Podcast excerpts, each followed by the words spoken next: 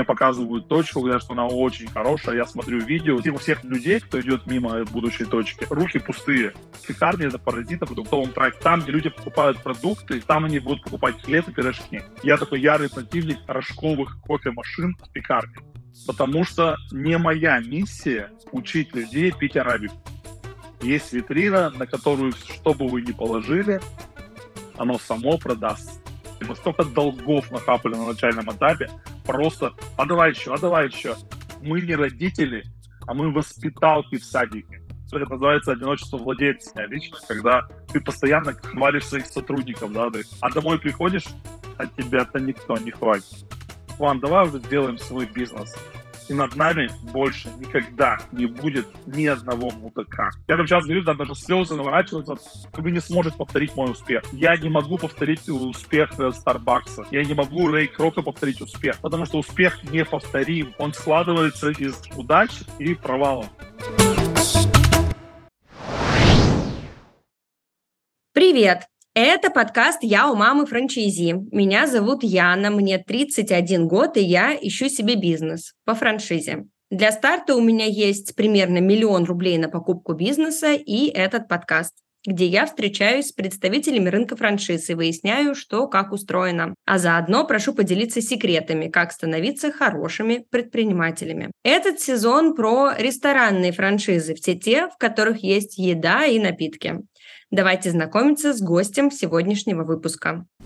На связи Ижевск. С нами беседует Владимир Макаров, совладелец международной сети пекарен у дома «Настоящая пекарня». Первую пекарню Владимир Макаров открыл со своим партнером Денисом Коньковым в 2016 году. И уже через полгода настоящая пекарня появилась и у первого партнера франчайзи в Тюмени. У первого партнера франчайзи в Тюмени, к слову, 30 точек уже, а у Владимира и Дениса в сети уже 707 пекарен в 10 странах. В планах создания сети из 4000 пекарен и развития других проектов. Сейчас в портфеле основателей рестораны грузинской и азиатской кухонь и совсем свеженький проект кофейные автоматы. Владимир, здравствуйте. Добрый день. А расскажите, пожалуйста, мне о своем первом партнере франчайзи в Тюмени, у которого сейчас 30 пекарен. Вы говорили, что у вас до сих пор дружеские отношения и с ним, и с управляющим, и с технологом, который там в Тюмени находится. Если честно, не у всех такой успешный опыт первого партнера. Как найти такого, особенно первого? И это скорее дружба, случайность или точный выверенный расчет? Как так получилось? Скорее всего, это все-таки дружба и случайность, да, потому что когда мы начинали делать этот бизнес, у нас даже и мысли не было мы даже, наверное, слова такого франчайзинг не знали, да, как применить его к бизнесу. Мы открывали пекарни для себя. Я всегда всем рассказываю, что пекарни — это первая ступенечка в общепит. Вот это, это маленький-маленький ресторанчик, да, потому что пекаря, как повара, а наши продавцы, кассиры, это как официанты. Мы даже тому же самому обучаем, техникам продаж и всему остальному. Поэтому, чтобы попробовать свои силы, чтобы поэкспериментировать, вот пекарня — это самый дешевый вход на рынок, да, для такого для маленького общепита. И когда у нас уже было там в сети около трех, там, четырех пекарен в Ижевске, знакомый у Дениса и Конькова, моего партнера, э, позвонил нам и сказал, что, блин, ребят, тоже вот бизнесмен, не знаю, чем заняться, смотрю, классная у вас пекарня, продайте франшизу. Мы головой мотаем, говорим, так мы не продаем франшизу, мы для себя делаем этот бизнес. А что это? Да, что это такое? И, и, и, вот тогда он, он сказал свою самую великую фразу, говорит, ну хорошо, э, раз вы не продаете, я куплю конкурент. Мы тут же обернулись на, да, на рынке, посмотрели, что уже были ребята, кто начал продавать франшизу, и мы понимаем, что с нашим опытом для нас сделать франшизу это так элементарно, да, поэтому, конечно же, мы не упустили шанс, и почему до сих пор дружеские отношения, мы сами ездили, подбирали ему точки, я до сих пор помню и адреса пекарен, и я подбирал лично управляющего, да, ему на точку. Конечно, когда сейчас там 300 партнеров на слетах, сзади стоять человеку и нашептывать на ухо, это Иркутск это Новокузнецк, это Казахстан, да. У нас уже работает команда, а все вначале мы делали сами, сами рисовали планировки, сами помогали запуститься. И франшизная папка, знаете, писалась вот под него, под первого партнера, под человека, кто никогда не занимался общепитом. И создание франшизной папки происходило, знаете, в таком стиле он, а как искать э, помещение? Все, мы садимся, берем компьютер, рисуем схему, рисуем на ему файл.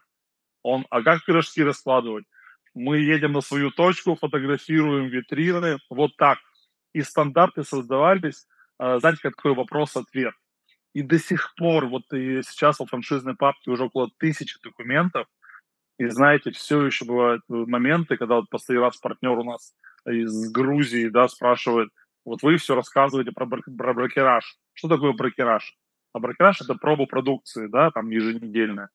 Я франшизную папку все перелистал, нет такого документа. Все, даем задание технологу, Татьяна Викторовна описывает, как проводить брокераж. Этот документ попадает в франшизную папку, и всем партнерам уходит письмо, уважаемые коллеги, там в разделе таком-то появился новый документ, как проводить брокера. Я всегда говорю, что франшизная папка – это живой организм. То, что получает наш партнер, это не книжка, это не диск, это вот э, доступ к папке на Bittrex, да, где убираются ненужные документы, да, и заполняются новые. Допустим, сейчас раньше были санпины, да, э, сейчас ХАС, да, система управления производством. Поэтому написали э, все документы по ХАСПу, загрузили в Bittrex, убрали санпины, да, для того, чтобы партнеры не жили в прошлом, да, то, то есть документы не становились старыми. Это очень важно. И это нужно все изучить, чтобы, во-первых, не выглядеть глупо перед партнером, да, а во-вторых, если мы говорим, что наша цель успешные и счастливые франчайзи, да, и мы это продвигаем эту идею, то мы э, должны как старшие братья, как старшие товарищи изучить, что нужно сделать на рынке, чтобы зарабатывать деньги, чтобы этот бизнес не был а, там случайно открылся и закрылся. Да, это тоже очень важно. Let's go. Да, Владимир, расскажите по поводу заработка денег. Вот смотрите, а, вы в самом начале сказали, что пекарня – это такая первая ступенька для входа в ресторанный бизнес. Вот я за нее зацепилась, хочу задать вам такой вопрос. Вот в среднем в общепите говорят о рентабельности примерно в 13-18%, у вас средняя рентабельность заявлена в 23%. И плюс у вас есть э, с чем сравнивать, у вас есть другой бизнес, да, и ресторанный, и вендинги сейчас появились, э, кофе-автоматы. Давайте попробуем составить составить такой рейтинг рентабельности общепита. Я имею в виду по, наверное, стоимости входа и вот по рентабельности, если вот эти два показателя брать. На первом месте будет пекарня, а дальше? Слушай, наверное, на первом месте все-таки будут кофе-аппараты, да, потому что там порог входа 500 тысяч. Но аппарат это все-таки трейдинговая история, да, это где у тебя нет за спиной персонала. Дальше идет э, история уже с сотрудниками, да, это так, кофейни или пекарня? Что, что здесь? А, смотрите, я очень четко убежден, все зависит от места, да, от места или от города. У нас есть города, где мы не продаем франшизу. Да, что это? Это, э, допустим, Ижевск, Самара, Нижний Новгород, Казань, да, где рынок перенаводнен пекарнями уже. Ведь очень важно, чтобы пекарня стояла на правильном перекрестке, на правильном месте, на трафике. Если в городе уже на каждом перекрестке пекарня, то мы отказываем в продаже франшизы, потому что мы знаем, что человек не заработает денег на этом рынке. У меня есть знакомые, кто и кофейни держит э, очень хорошие, с очень интересным трафиком, с очень интересным продуктом. У меня есть знакомые, кто разорился на кофейнях, да, то есть потому что решили, что в спальном районе, где живут одни бабушки, э, он будет продавать кофе. Нет, то есть если в районе живут одни бабушки, то это уже пекарня однозначно, да. Если это деловой центр, то это вендинговый аппарат. А если мы поставим вендинговый аппарат в магазине на окраине города, где э, только пенсионеры закупаются, ясно дело, что мы и там не получим прибыль. То есть нужно очень четко понимать, для кого мы работаем и где. Да, и поэтому если это около университета большого, то да, это кофейня, где ребята могут на перемене прибежать, выпить кофе, съесть там круассанчик. А если это спальный район, конечная остановка, то да, пекарня. Если это большой там бизнес-центр и хорошее помещение, тогда это ресторан, где могут и бизнес-ланчи, и завтраки, и ужины быть. Поэтому я, я всегда подстраиваюсь под э, аудиторию. Ну, давайте тогда о ней чуть-чуть поговорим.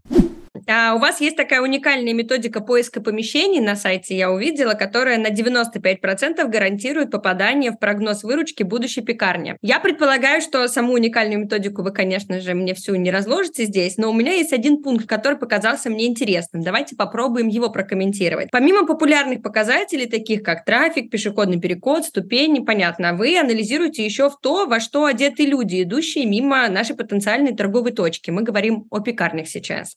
А, и составляете качественный портрет. Э, во что должны быть одеты люди, которые ходят мимо будущей пекарни? Наша аудитория, на которой мы работаем, это эконом-сегмент и там эконом-плюс. И вот по одежде, да, э, у меня даже приезжают партнеры и говорят, вы вот нам показываете людей, а у нас такие же в Мурманске живут. Это вот такие фиолетовые там куртки, плащи с капюшонами, там у бабушек береты. Ну, то есть это не очень дорогая одежда, да, которую можно купить на рынках. И она очень четко, то есть это вся темные цвета, это никаких там ярких курток и ничего остального. То есть это вот именно эконом-сегмент, обычные жители вот этих вот городов, да, которые пользуются только общественным транспортом, да, которые закупаются только вот на распродажах, может быть, даже в секонд-хендах ну, что-то такое. И поэтому их визуально очень хорошо видно. А я даже скажу больше, мы визуально смотрим, что, что в руках а, у людей. Потому что я помню, когда я сам спасал точку, у меня была история в Омске. Мне показывают точку, говорят, что она очень хорошая. Я смотрю видео, да, у всех людей, кто идет мимо будущей точки, руки пустые, без продуктовых пакетов. Я начинаю заходить на Google карты, смотрю, а там, знаете, зоомагазин, ювелирный магазин, ну, то есть такая улица, магазинов без продуктов. И ясно дело, что люди здесь не живут. Они приехали либо в администрацию, либо, не знаю, в поликлинику. Поэтому я всем говорю, это не секрет, пекарни – это паразит на продуктовом трафике. Там, где люди покупают продукты, там они будут покупать хлеб и пирожки. И поэтому, когда партнеры говорят, нет, здесь хороший трафик, я говорю, конечно, хороший, только никто не будет, знаете, допустим, в парке центральном города покупать кулебяку с капустой горячий хлеб и нести через весь парк его там домой. В парке будут брать круассан и кофе, да, на прогулку. А когда подъезжают к дому, где они живут, где им нужно будет ужинать, там кулебяка, там большие пироги, там пирожки с луком, там булочки, ну, то есть уже еда. И поэтому я там будущих партнеров и мои ребята, мы прям обучаем, как, где эта точка стоит. Это, как знаете, даже кофемашины. Я такой ярый противник рожковых кофемашин в пекарне. Потому что не моя миссия учить людей пить арабик. Ну вот честно, не моя. И поэтому я очень четко знаю своих покупателей. А мои покупатели дома что пьют? Растворимый кофе. Сто процентов. И поэтому этот кофе должен быть за 40 рублей, быстро на кнопочку нажал, там что-то вот выпил. Там нет вот этого ноток а вот здесь арабики 80%, пробусты 20%, я чувствую эту кислинку. Нет, не нужно этим даже заниматься. Но есть у меня партнер, допустим, в Ростове, около здоровенного университета у него пекарни. Конечно, там должен быть хороший кофе в больших стаканах, чтобы студенты брали эти стаканы, уносили там с собой на лекции. И поэтому очень четко нужно понимать, для кого работаем, как они одеты, кто ходит мимо будущей точки, чтобы даже понимать, какую кофемашину поставить. То есть это важная часть исследования. Вы настолько глубоко погружаетесь, да, что можно принять на берегу вот такие стратегически важные решения. А какая кофемашина, а какой ассортимент? Однозначно. Да, и это очень важно, потому что, смотрите, я всем говорю, мы не жесткая франшиза. Да, это не Макдональдс, KFC, где все вот у тебя до 10 утра фреш макмаффин, а после 10 утра цезарь ролл. Нет, у нас мы подстраиваемся, во-первых, под регионы, да, и помню, это первая история была в Тюмени, когда мы открылись, и там сразу на наши партнеры, а где пирожки с брусникой? Я с какой брусникой? Вы чё? А нет, у нас нельзя без нее. Все, мы разработали под них пирожки, до сих пор у них это лидер продаж. Мы пробовали продавать во всех городах России, никто не берет пирожки с брусникой, кроме тюменских жителей. В Мурманске пирожки с треской обязательно. В других регионах нет этой, этой любви к треске, и все. У нас есть, знаете, там в Ижевске, это Удмуртская республика, перепечи, да, это потрясающее блюдо, корзиночка, где внутри мясо, э, залитое омлетной смесью. Но во всех других городах, там, Воронеж, Ростов, они читают перепечь, да, на ценнике. И даже брать его не хотят. Потому что экспериментаторов сегменте эконом-класса очень мало. Да, я даже вам открою такой маленький секрет. Мы каждый месяц проводим АБЦ-анализ по всем нашим точкам, да, где выделяем топ-20 там. Это. Причем наши топ-20 равны все, всем конкурентам топ-20 по всей России.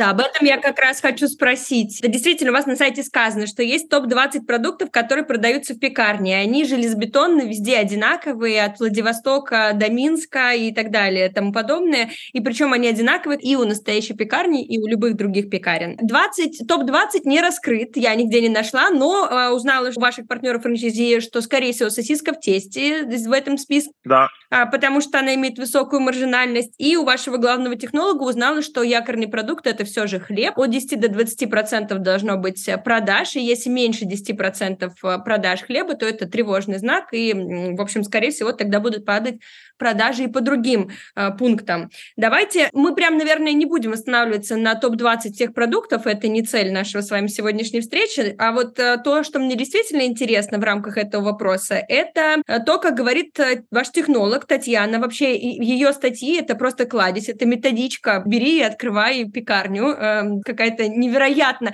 понятная, описаны сложные вещи. Я первый раз сталкиваюсь с булками, и я все поняла. Просто низкий поклон Татьяне. Итак, значит, она говорит, ассортимент пекарни должен создаваться осознанно, и вся последующая работа с ним должна строиться, опираясь на принципы и политики, принятые в компании. Владимир, расскажите о ваших принципах, и давайте дадим по одному совету, что вы продаете, чтобы увеличить продажи, чтобы увеличить маржинальность и чтобы снизить издержки. Давайте по порядку о ваших принципах постройки ассортимента это классический АБЦ-анализ, да, который проводится не только для общепита, проводится вообще для любого бизнеса. То есть мы реально каждый месяц расписываем, что продается очень хорошо, что продается средненько и что продается так себе. И вот отсюда как раз первые три правила.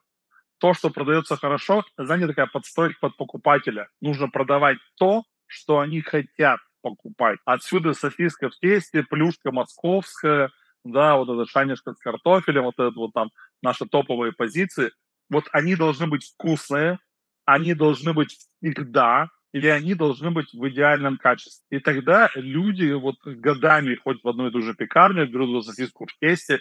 У нас уже есть покупатели каждый день по 10 штук. То есть он там пацанов на карате водит своих детей, и вот каждого по сосиске в тесте вот недовольные едут на тренировку. Поэтому это чтобы увеличивать вот продажи, да, чтобы всегда быть на, на плавне.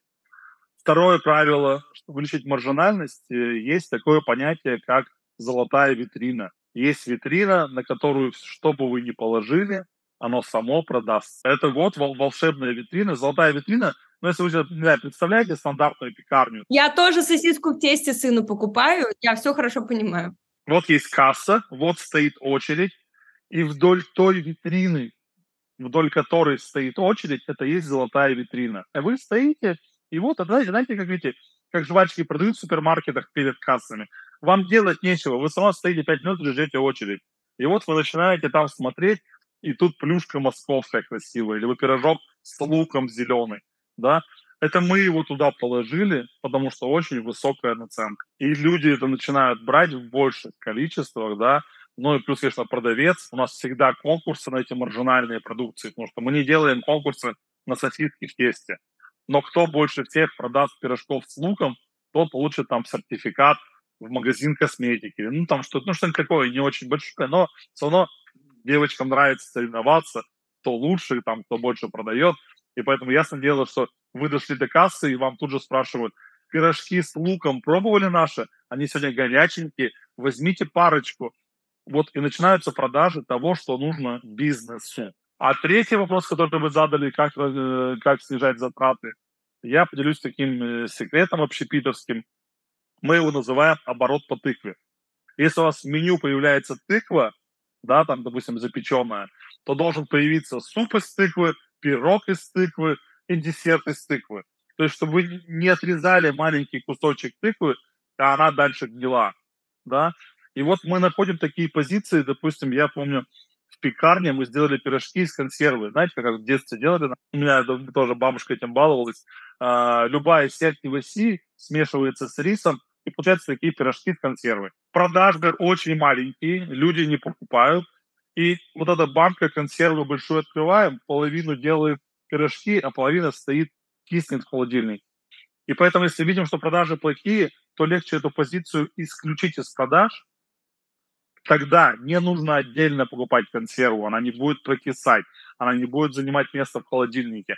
Все, мы ее исключили, тем самым уменьшили свои затраты. Поэтому я очень четко всегда смотрю, когда мы прорабатываем новые продукты, да, оп, вдруг появился там, не знаю, какой-нибудь сыр сулугуни. Я говорю, так, очень интересно, а куда еще идет? А больше никуда. И тогда я не допускаю даже в разработку такую продукцию, потому что мои партнеры купят большую головку сыра, отрежут маленький кусочек, потрут, и потом будут маяться, заворачивать его в пищевую пленку, хранить, он будет плесневеть. Поэтому мы тут же смотрим, на каких сырах мы уже работаем. Допустим, закрытая пицца, там голландский сыр, допустим, идет, и там моцарелла. Так вот, давайте из нее сделаем хачапури в пекарне, чтобы количество сыров не увеличивалось. Понимаете? И, и это вот это такая тонкая настройка, вместе с технологом смотреть, а что лишнее, а что пропадает, а что э, всегда там на остатках очень много. И на 700 пекарен это делается ежемесячно, правильно я вас понимаю? В каждой пекарне э, у нас региональный управляющий в офисе Ижевска, вот сейчас ребята там за стеклом все сидят, у них у каждого есть партнер, с кем они связываются каждую неделю и обсуждают, что сделать, что какие задачи стоят, анализирует АБЦ-анализ целый отдел. У нас есть партнеры, которые, допустим, раньше занимались тортиками домашними. Они говорят, я тортики буду дальше делать. Конечно, хорошо. Мы делаем отдельную ей витрину, у нее появляется пекарня, и ее бизнес продолжается в этой пекарне. И у меня есть партнеры, кто медом занимались. Ребят, все окей, прям рядом ставите свою витрину с медом, прям в пекарне, и там люди будут покупать пирожки, допустим, и мед. А, то, что сказал про кофемашину, мой партнер тюменский говорит, я хочу кофемашину хорошую. Я говорю, ну, вот я не буду ставить, потому что они пьют растворимые, потому что у нас продавщицы, а не бариста. Вот поэтому я не ставлю. Но ты, как предприниматель, можешь принять свое решение. Он купил пять машин и поставил их у себя в пекарнях, таких профессиональных. Правда, продал через, правда, продал через 4 месяца, но это уже совсем другая история. Вполне себе входит в контекст и подтверждает ваши слова. На самом деле это очень здорово, что вы э, настолько лояльны, при этом у вас 700 точек, и у кто-то может позволить себе продавать мед, кто-то торты, а кто-то ставить другую кофемашину. Это на самом деле огромный труд и большое уважение вам, что вы каждого настолько слушаете. Но есть ощущение, что от этого сильно сложно управляющей компании. Я вот э, знаю одну цитату э, из вашего выступления на бизнес-завтраке «Бизнес без границ». Вы выступали в прошлом году, и тут есть эм, такая цитата, давайте ее разберем по отношению к управляющей компании, отношение к Э, франчайзи-партнерам. В своей компании мы приняли правило, что наши партнеры – это дети. Мы действуем по принципу зеленой пасты, подчеркиваем удачи, а не ошибки. Все наши письма партнерам начинаются со слов «Вы большой молодец». Мы подходим к ним как к детям в детском саду. Есть хорошие, есть не очень. Но шнурки завязывать надо научить всех. Ничего за год не изменилось? Все, все так? Нет, не изменилось это. Я не знаю, где, где, где вы нашли это интервью, потому что я помню этот скандал, когда я, я очень откровенно вел этот разговор, и в углу зала, оказывается, сидел э, журналист, который все это записывал, и в очень большом издании Ижевска издали. И я так сильно ругался, я не давал разрешения, ну, потому что я там и мог фамилии чьи-то назвать или что-то еще. Они говорят, они говорят, странный вы человек, нам люди деньги платят за то, что мы их печатаем, а вы бесплатно не хотите. Смотрите, у меня очень долгое время в начале этого бизнеса было непонимание, вот с первым партнером там дружба, да, там со вторым вот какие-то отношения. А когда их стало 100, я реально, я, ну я не могу всех любить. Вот, ну реально не могу. Они не могут быть все мои друзья, потому что есть реально э, не очень послушные, да, партнеры, есть такие самостоятельные, что э, только и ругаться успевают. И тогда я вот нашел этот прикол, нам как в садик привели ребят. Да, и мы даже в этом году делали слет партнеров, мы делали пионерский лагерь, представляете? Да, я видела. О, мы кормили гречки с сосисками, по утрам вставали на зарядку. И э, да, есть ребята-любимчики, да, там, э, которых э, и обнимаешь крепче, и все. Есть хулиганы, отъявленные хулиганы, которые супротив системы. Но наша задача, я всем расскажу все секреты, я всех научу завязывать шнурки, а дальше уже, э, если хочется ходить с развязанными, ну, ходи. Слушайте, ну, Владимир, вот знаете ли вы книгу Эрика Берн «Люди, которые играют в игры»? Да, да, конечно знаете, да, что там есть три типа поведения людей – родитель, взрослый и ребенок. Вот вы, а, когда заключаете договор с партнером франчайзи, вы действуете как два взрослых человека. Вы предоставляете франшизу, человек соглашается на условия договора. А когда вы, получаете, работаете в управляющей компании, то вы выполняете роль родителя, а партнер франчайзи – ребенка. И не нарушается ли здесь вот э, сложность в управлении? А, потому что родитель может ну, начать ругать, да, взрослый себе такого позволить не может, может, а ребенок может э, позволить себе скандалить, э, там, не выполнять что-то, хулиганить, как вы говорите. Не, не сложно ли вам от этого? То есть я не говорю, что это плохо или хорошо, просто не усложняете ли вы себе жизнь? А, смотрите, вот здесь как раз заключается очень такая важная разница. Мы не родители, а мы воспиталки в садике. Нам их дали на время, и наша обязанность, то есть мы прям мы даже конце месяца каждому партнеру отправляем большой чек-лист. В этом месяце мы, как управляющая компания, записали 4 вебинара, а, провели вам два собеседования, отсмотрели 20 раз ваши камеры, оценили вас по системе оценки. Вот такие результаты, вот такие рекомендации мы вам дали. Прям большой-большой лист. Партнер его подписывает, говорит, да, в этом месяце вы это сделаем. Положено по программе садика букву А изучить в сентябре – мы ее изучим. Да. Но, вот. Но кто не изучил, э, все равно у родителей больше таких чувств, да, родительских, что ну давай, давай, все равно буду там тебя любить. А здесь задача все-таки это, это бизнес, да, и мы э, играем в бизнес, а не в отношения. Хотя, вы знаете, он, у, нас, у нас был период, когда, э, помните, началась пандемия, да, вот там три года назад, и у нас все региональные управляющие мы нашли трех человек, кто самые сердобольные, и у нас была линия поддержки партнеров.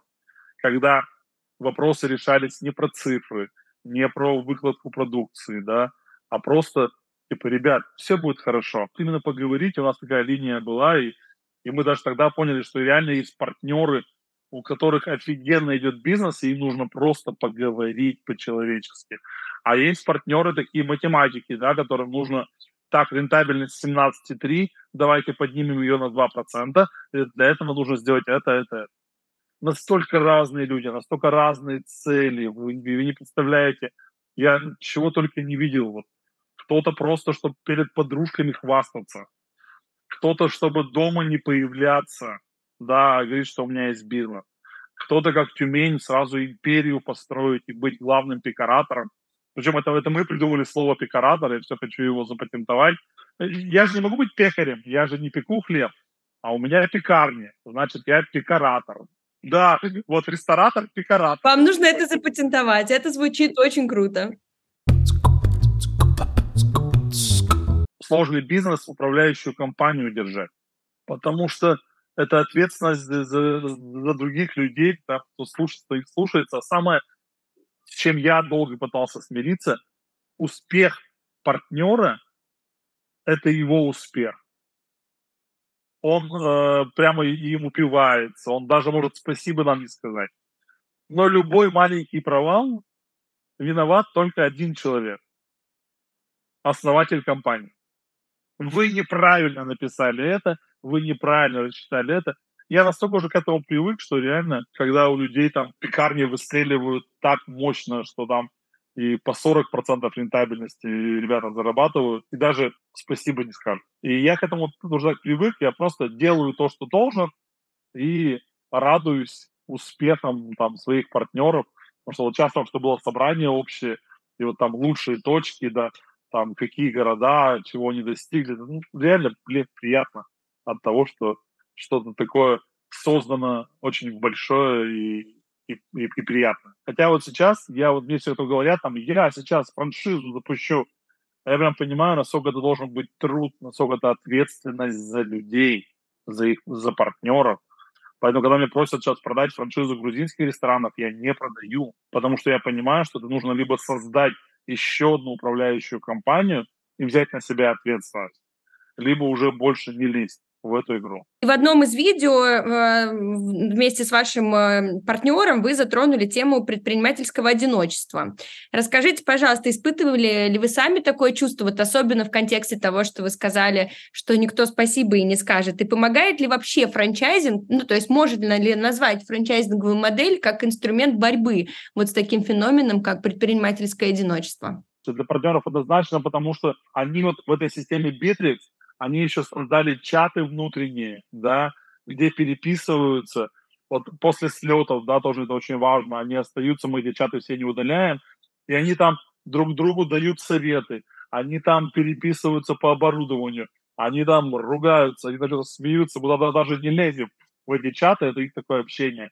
Потому что предпринимательское одиночество на самом деле очень такой большой вопрос, когда думаешь, что те проблемы, с которыми ты столкнулся, они уникальны. И мы с партнером тоже, когда начинали бизнес, там года через два мы не понимали вообще, что за хаос происходит. Поехали на обучение в Санкт-Петербург, а там еще таких же 20 человек с такими же проблемами. И ты сидишь в аудитории, оглядываешься и думаешь, так я не один, да, это вопросы это общие, да, такие решаются. Поэтому, конечно, для них мы такой клуб пикараторов, да, мы так для этого клуб пикараторов, и поэтому эти вот слеты, эти все совместные вебинары, это вот э, видео, которые мы отправляем, эти фильмы, которые я езжу, снимаю, это все вот для того, чтобы они почувствовали, что, ну, то есть есть к кому обратиться, и это не просто там стартап запустил. А то, что вы еще задели вопрос, это, знаете, такое, это, это называется одиночество владельца, да, вот у меня лично, когда ты постоянно ну, хвалишь своих сотрудников, да, ты, ты хвалишь директора, ты говоришь, какие классные результаты, а домой приходишь, от тебя-то никто не хвалит. Мне повезло, у меня есть партнер по бизнесу, когда мы можем сесть вдвоем, сказать, что... Погладить друг друга по голове. Да-да-да, а мы с тобой молодцы, мы крутые ребята. А я очень часто, часто бизнес-консультацией занимаюсь, я вижу ребят, что у них большие бизнесы, и вот это вот одиночество владельца, да, присутствует, и почему сейчас такая модная тема, этот нетворкинг, бизнес-клубы, потому что нужно, чтобы кто-то тобой восхищался, и как будто если ты сам не умеешь это делать, тебе нужно со стороны вот эту энергию тебе привлекать. Ну, мне кажется, что это заложено в любом человеке, вот это социальное одобрение, а когда ты еще предприниматель, ты действительно не просто там сегодня утром встал и кофе попил, а ты э, раздвинул облака, свернул пару гор, да, в конце концов просто хочется, чтобы кто-то тобой восхитился, и мне кажется, что когда ты находишься вот в зоне социального одобрения, тебе гораздо легче на следующий день еще пару гор свернуть, поэтому э, я призываю всех наших слушателей сейчас погладить себя по голове и соседа, потому что это действительно очень важно. Вы сказали, что вы ездили в Петербург, учились, и там оказалось, что у людей все одни и те же самые проблемы, и Действительно, я в одном из интервью ваших прочитала, что вы говорите, что все начинающие предприниматели как под копирку проходят одни и те же ошибки. И давайте попробуем, ну вот так коротко, что это за ошибки, и выделим парочку главных таких этапов. Первое, да, наверное, о чем я вот всегда говорю, а, это желание очень быстро масштабировать. Сейчас вот всем промывают мозги, что ты должен делать x10, ты должен сразу поставить 10 точек. А я вот э, всегда говорю, что нет, все развитие всегда идет постепенно. Знаете, это как, когда историю войны изучаешь, когда полководец пытается, как македонский, и это захватить, и это захватить, кто-то его победит, потому что он устал. И так же и тут. Я всегда говорю, что была пауза между, допустим, пекарнями, партнеры, кто строит несколько, построил одну, отработал все э, процессы, смотришь второе место, начинаешь развиваться. То есть я противник этого быстрого развития, потому что мы в свое время, мы за год там что-то открыли 5 точек в Ижевске, 12 точек в Перми, у нас была собственная сеть в Перми. Для того, чтобы это быстро развиваться, мы сняли управляющего с Ижевска, отправили ее в Пермь она здесь была успешна, а там нет, потому что чужой город. И получается, и там чуть-чуть начало хромать, и здесь выручки падать. Ну, короче, вот это вот желание быстро-быстро хапнуть все вокруг, вот я сейчас говорю всем предпринимателям, нет, научитесь прямо вот постепенно достигать вот цели, постепенно двигаться вверх. Да, сразу хочется там Rolls-Royce, сразу хочется коттедж, да, но это ведь труд, да, это, я вспоминаю нас, мы хлеб сами возили на машинах, сами планировки рисовали, сами все делали. И там, да, хотелось Rolls-Royce, но это вот надо просто каждый день делать свое дело. И поэтому я вот всех призываю очень осторожно относиться. Потому что я знаю людей, кто нахапал, и мы в том числе, мы столько долгов нахапали на начальном этапе, просто, а давай еще, а давай еще, а давай столовую купим, а давай. Ну, там просто шторки упали, и все, и купили все, что можно. Да, а рассчитались только недавно за все эти э, свои хотелки. А второй вопрос – это делегирование. Я с ним сталкиваюсь каждый, там, на каждой консультации. Мы с этим уже сталкивались. Когда предприниматель, ну ты реально же самый умный. И об этом все знают, да, и даже ты об этом знаешь. Помню, и немцы знают, как в фильме говорили, да? Вот. И когда ты, твоя компания начинает расти, ты реально должен научиться давать решение вопроса. Потому что через 2-3 года, и мы такими были, знаете, ни разу в отпуск не слетали, устали, как не знаю что, и появляется мысль странная в голове, а не вернуться ли в найм? Ну, потому что в найме компьютер закрыл пятницу, и все, тебе ничего, наплевать. А предприниматель никогда не закрывает компьютер. То есть я там сейчас в Армении, ты ешь лаваш и думаешь, о, прикольный рецепт, надо также запустить. То есть ты постоянно и ты ищешь новые бизнес-процессы. И люди вот в этой гонке так выгорают, что начинают уничтожать свой бизнес. Потихоньку, не специально. Нанимают не тех людей, принимают не те решения. Нужно научиться делегировать. Это очень страшно, это очень тяжело, но это нужно прям тренировать в себе. Да, потому что когда ребята вот там сейчас э, вначале, они просто в очередь выстраивались а это как, а это как, а мы правильно это сделали, а это так сделать, и ты сидишь целыми днями, знаете, есть классная книжка «Одноминутный менеджмент». На топ-менеджера столько проблем навешали, он их сравнивает с обезьянками, что в пятницу все с работы ушли, а он сидит в этих проблемах. Единственное, что остается предпринимателю, да, или топ-менеджеру, это виски выпить, да, то есть, ну вот, из этой реальности чуть вырваться. Когда ребята все самостоятельные, вот у меня все удивляются, друзья, кто с нами путешествует. У меня телефон молчит. Вот сейчас я был 6 дней в Ереване, у меня не было ни одного звонка. Потому что они знают, мне звонить бесполезно. Сразу будет вопрос, а ты как считаешь? Там, знаете, там, допустим, вот там сейчас, а, а вот слет, мы все в Сочи проводим следующий, и ты сразу обратно возвращаешь вопросом, а ты как думаешь? Две говорит, ну я считаю, что нужно в Сочи отличная идея, иди и делай. И они уже знают, что бесполезно спрашивать, совершают ли они ошибки, да, косячат ли они, да, но они растут. Да, это почему мне эта тема очень нравится, воспитание детей. Если мы будем завязывать шнурки каждый день ребенку, то мы будем завязывать ему до 25 лет а, эти шнурки. А если он пару раз наступит, упадет и завяжет стрёмный шнурочек, вот. Мы его за это похвалим, потому что он уже молодец и начал сам завязывать шнурочек. И также с ребятами отдавать, вот прямо отдавать на откуп э, все решения, всех вопросов. Технолог сам решает, какие пирожки, директор решает, где слет, менеджер решает, сколько звонков ему сделать. Получается, наверное, что это главный принцип, да, на чем стоит ваше управление и команда, и то, что дает им возможности развиваться, и, и вам дает возможность их мотивировать и гордиться ими. Конечно. Я всем говорю, вот сегодня вот на собрании у нас 709 точек, нам сказали. И если бы мы были, мы были вдвоем с Денисом Евгеньевичем, то у нас было бы сейчас, ну, 5 пекарей, ну, там, 7. 709 мы, это не мы сделали, это вот, вот они, наши ребята, наша команда, и мы безмерно любим, потому что они, они этого успеха добиваются вместе с нами. Здесь уже непонятно, чья компания, да, то есть чей это результат, потому что они, когда сделали 700, такую вечеринку закатили, что нас забыли пригласить. Да, но это, это, это они сделали своими руками, своей головой, своим трудом. И, и, и это дорого стоит. И я вам говорю, у меня вот все ноги в мурашках от того, насколько э, важна команда, важна, важны те, кто в тебя поверил, за тобой пошел. А расскажите, что у вас была за история, когда у вас не было денег, и вы собрали 15 человек и объявили, что денег нет, и предложили ему ходить или работать, и продавать, и улучшать продукт. Что это была за ситуация, и как вы из нее вышли? Слушай, давайте даже давайте запишем это сейчас в третий пункт, да. Первый пункт – это очень быстрое масштабирование, второй пункт – это невозможно делегировать, да, а третий пункт – это вот стыд признаться, что что-то не получилось.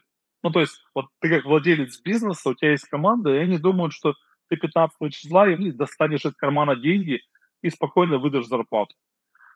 И у нас случился э, кассовый разрыв, да, ну, это такая классическая история в бизнесе. Кассовый разрыв, зарплату платить нечем. И вот мы с ним приняли решение пойти и честно признаться, что денег нет.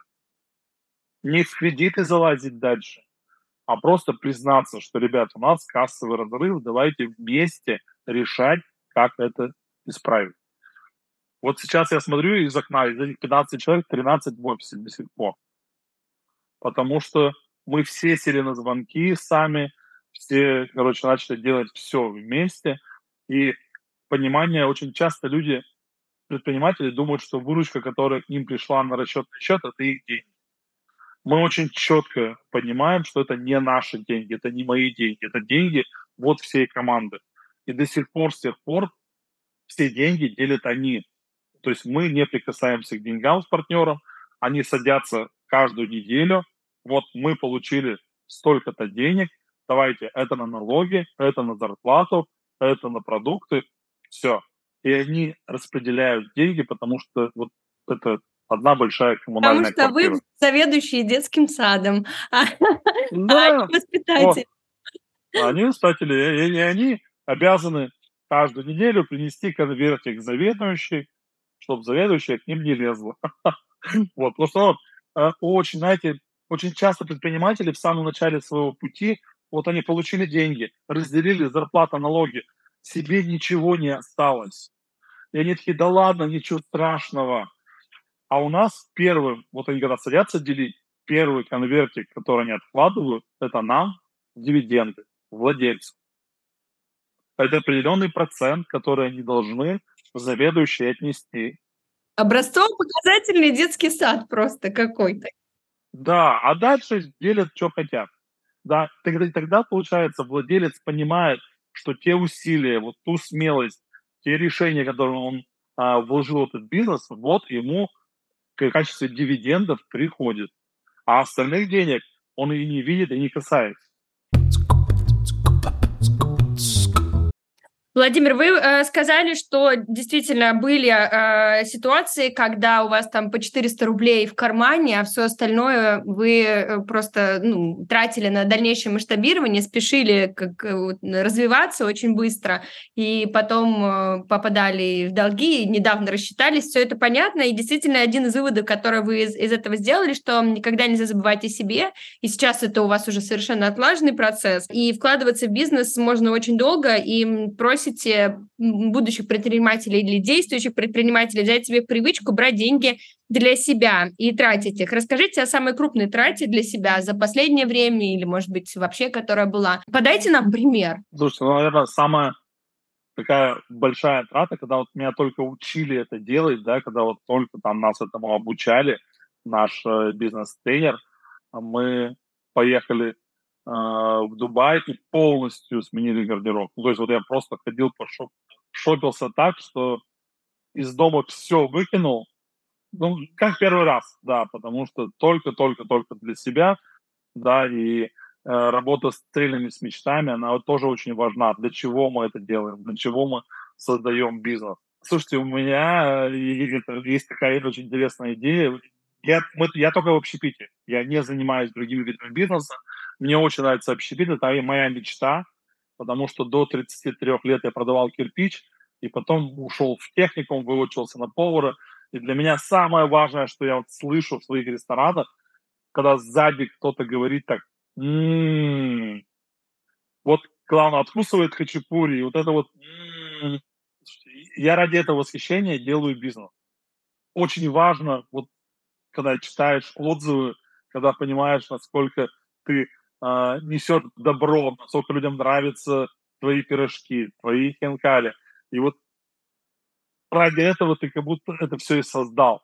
Я всю жизнь обожал готовить, я очень э, все вкусно готовил, и поэтому теперь я не работаю ни одного дня, потому что мое хобби, вот это такая вот заезженная фраза, соедини хобби с работой, но вот мне это удалось, и я счастлив от этого, и предпринимателям всем молодым говорю, найдите то, от чего у вас мурашки, то, вот, вот что вы будете делать прямо вот с определенной силой и энергией. Потому что я знаю, что те, кто начинают проекты от зависти, знаете, вот там, ой, у всех пекарни я тоже открою пекарню.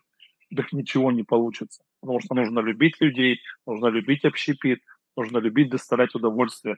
И тогда этот бизнес окупится вот в несколько раз. Вы раньше были в найме, правда, в топ-менеджменте и долго достаточно проработали, действительно, на кирпичном заводе, что совсем никак не связано с булками. А, но, тем не менее, вы рассказываете, что никогда больше не вернетесь в найм, как бы не было сложно, не будет настоящих пекарен, вы создадите что-то другое. Творчество, да, то есть создание, какой-то процесс создания свободы, это то, что вам нравится в предпринимательстве. А как вы считаете, э, вы таким стали или вы таким родились? Хороший философский вопрос. Мне повезло. Мне повезло раз сто. А еще я ошибся раз двести.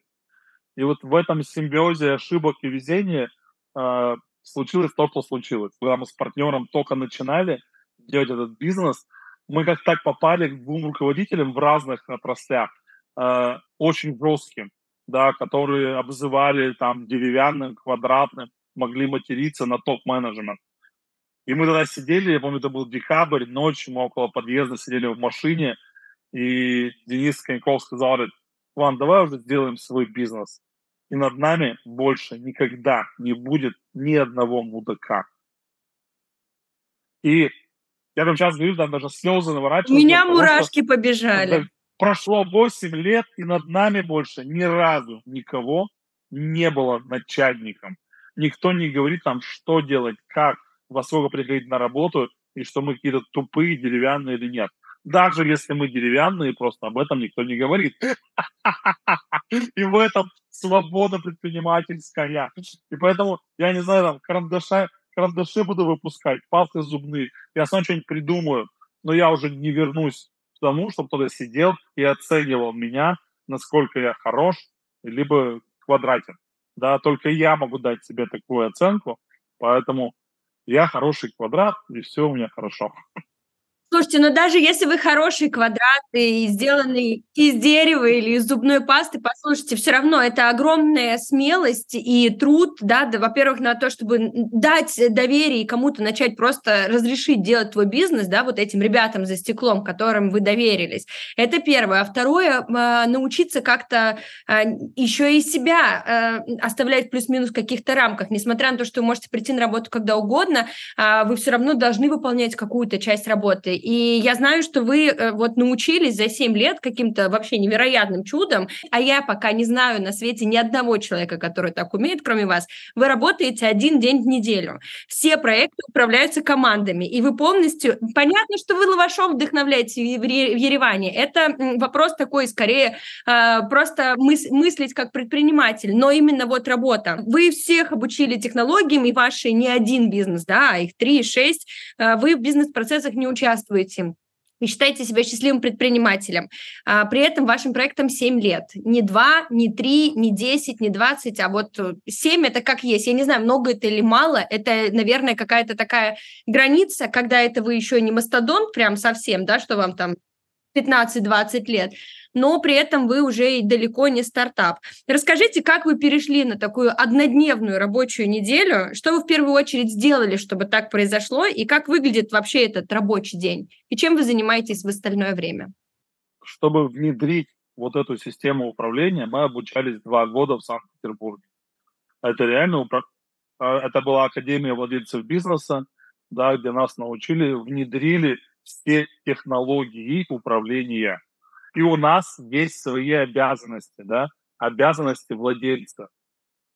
Мы должны писать стратегию, мы участвуем вот во всех координациях с директорами, да, каждую неделю. А мы должны присутствовать на больших совещаниях, где ребята делятся своими победами. Поэтому и там прописано, какие у нас обязанности. Да, мы их скомпоновали в один день, да, чтобы было удобно. Вот. И этот день все знают, что у нас там рабочий. Вот. А, и эти два года, и я, я не знаю, что мы денег вложили в это обучение, там около 5-7 миллионов да, рублей. Но это окупилось вот просто сторицей, да, насколько... То есть нас учили, начиная как разговаривать с ребятами, как ставить цели себе, как ставить задачи им. То есть это вот такой большой-большой труд, э, до которого мы просто создавали хаос. Ну, все создают хаос.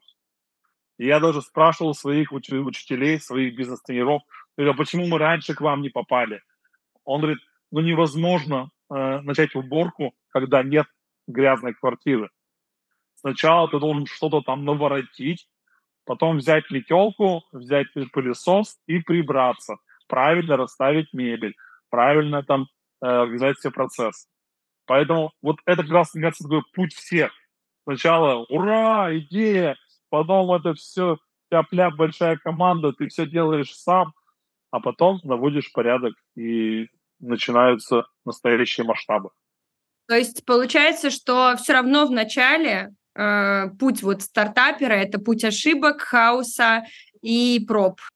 Обязательно, обязательно, потому что я даже вот на выступлениях своих всегда рассказываю, вот я люблю, вы, вы не сможете стать, повторить мой успех. Я не могу повторить успех э, Старбакса. Я не могу Рэй Крока повторить успех, потому что успех неповторим он складывается из удач и провалов. И у каждого они свои. Даже у франчайзи, то есть э, э, он никак не застрахован вот от этого хаоса, э, или все-таки это э, такой путь наименьших сопротивлений? Слушайте, конечно, наименьших, потому что партнер франчайзи за деньги покупает список наших ошибок. Да, и, и я и сам э, покупал франшизу, вот вьетнамское кафе, да, и если тебе говорят партнеры твои, что купи кастрюлю на 100 литров, ты не задумываясь покупаешь. А сам ты бы сначала купил на 30, потом на 50, потом, пока, пока бы не доперло до тебя, какая должна быть размер. И я смотрел, что ребята, которые продали тебе франшизу, эти ошибки уже совершили. И поэтому меня, когда сейчас старшая дочь спрашивает, вот, хочу бизнес, я говорю, купи франшизу купи хорошую франшизу, которую тебе скажут, делай раз, утром чистим зубы, теперь ищем помещение. Вот здесь провод должен быть сечением 100 миллиметров, а вот здесь канализация должна быть 50. А вот теперь баннер должен висеть вот так, и пирожки обязательно делай топ-20. И тогда тебя как будто за руку ведут. Ты можешь сопротивляться, ты можешь проявлять свой юношеский максимализм, ты можешь спорить, что не хочу так, можешь все что угодно но тебя держат и тихонечко ведут по шагам. Будут ли все успешны? Все ли поступят в школу? Не все. Это все равно предпринимательство. Но мы сделаем все, чтобы это вот этот путь, вот те ошибки, которые мы совершили, я на каждом слайде рассказываю про все наши ошибки, про все, что мы накосячили, потому что за это мне и платят деньги. В Омске я пакеты смотрел, помните, вначале я вам рассказывал, да, что трафик смотрел. А откуда эта информация взялась? Мы так в Перми открылись, потеряли 2 миллиона рублей, потому что не в том месте. Появился новый трафик, называется пересадочный, у него конверсия меньше. Но за это мы заплатили по одному миллиону рублей с каждого партнера. Утерли нос, значит, там вытерлись от крови, да, от разбитой морды, и пошли дальше. Но всем партнерам я говорю, не вставайте здесь, не вставайте вот на автовокзале, не вставайте, потому что мы там уже обожглись. Может ли партнер там встать? Да, может, если считает, что он э, готов плыть против течения. Есть ребята, мне очень нравится, у которых не было еще опыта в бизнесе, да, вот там, и мы, мы, они, они все слушают, они все делают, и они так рады всем своим результатам, потому что им не надо думать, просто им дали готовый бизнес. В этом же весь прикол франчайзинга. Ты покупаешь готовое решение и список ошибок. И за это платишь деньги, за знания. И никто не гарантирует тебе успех. Но это лучше, чем запускать стартап. Это мое личное мнение, да, потому что э, недавно у меня был ситуация мальчик молодой, говорит, я хочу сделать художественный стартап, Я говорю, ну для чего? Купите вот франшизу, вот хорошие хот-доги, научись у них всему. И ты намного меньше денег потеряешь, нежели сейчас сам будешь изобретать велосипед. Ну, точнее, хот-дог. И, и денег, и времени. Самое главное времени, да. Я вьетнамское кафе мог создать сам, спокойно, только за полгода. А здесь 500 тысяч рублей, 20 дней, и у тебя уже футбол варится. И так с пекарней. У меня партнеры запускают пекарни за 30 дней, да, с поиска. А мы свою первую пекарню здесь в Евгеньевичем строили 4 месяца. То провод не тот, то полка не та. Ну, то есть, знаете, это, это, это такой путь ошибок. И вот я, я его и продаю, я экономлю время и деньги. А это самое ценное там после здоровья. Да, это правда.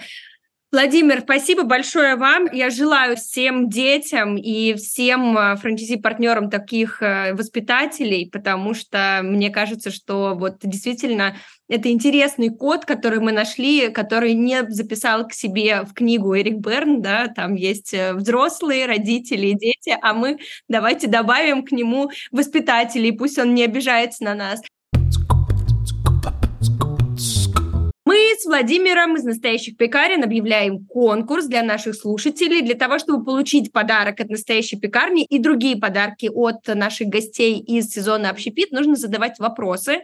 А, мы предполагаем, что в ходе нашей дискуссии а, возникнут какие-то уточнения, которые мы не успели обсудить в подкасте, поэтому пишите вопросы, их можно задавать в наших социальных сетях, в Телеграме и в Нельзяграме. Нас можно найти «Я у мам франчайзи» или «I love franchise». А, можно писать писать нам на почту, можно писать в аудиоплатформы, где доступны комментарии, и на Яндекс.Дзене, где выходит текстовая версия подкастов.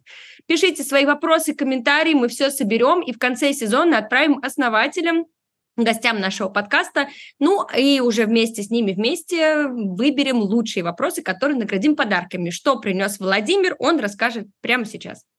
В качестве подарка мы отправим нашу книгу, она так называется «Как открыть пекарню». Там все расписано. И и про трафики, и про АБЦ-анализ, и про все, про все, про все. Хорошо, подарок мы зафиксировали, условия мы озвучили, все пропишем еще в комментариях. А, пожалуйста, подписывайтесь, не забывайте подписываться на социальные сети, где мы рассказываем о том, как мы создаем подкаст. Но, Владимир, я еще раз благодарю а, за интервью, за честность, эм, за такую доброту и душевность в подходе к бизнесу. Мне кажется, что это супер важно и для вас, и для всех партнеров франчайзи, и в целом для рынка общепита, который вы создаете своими руками.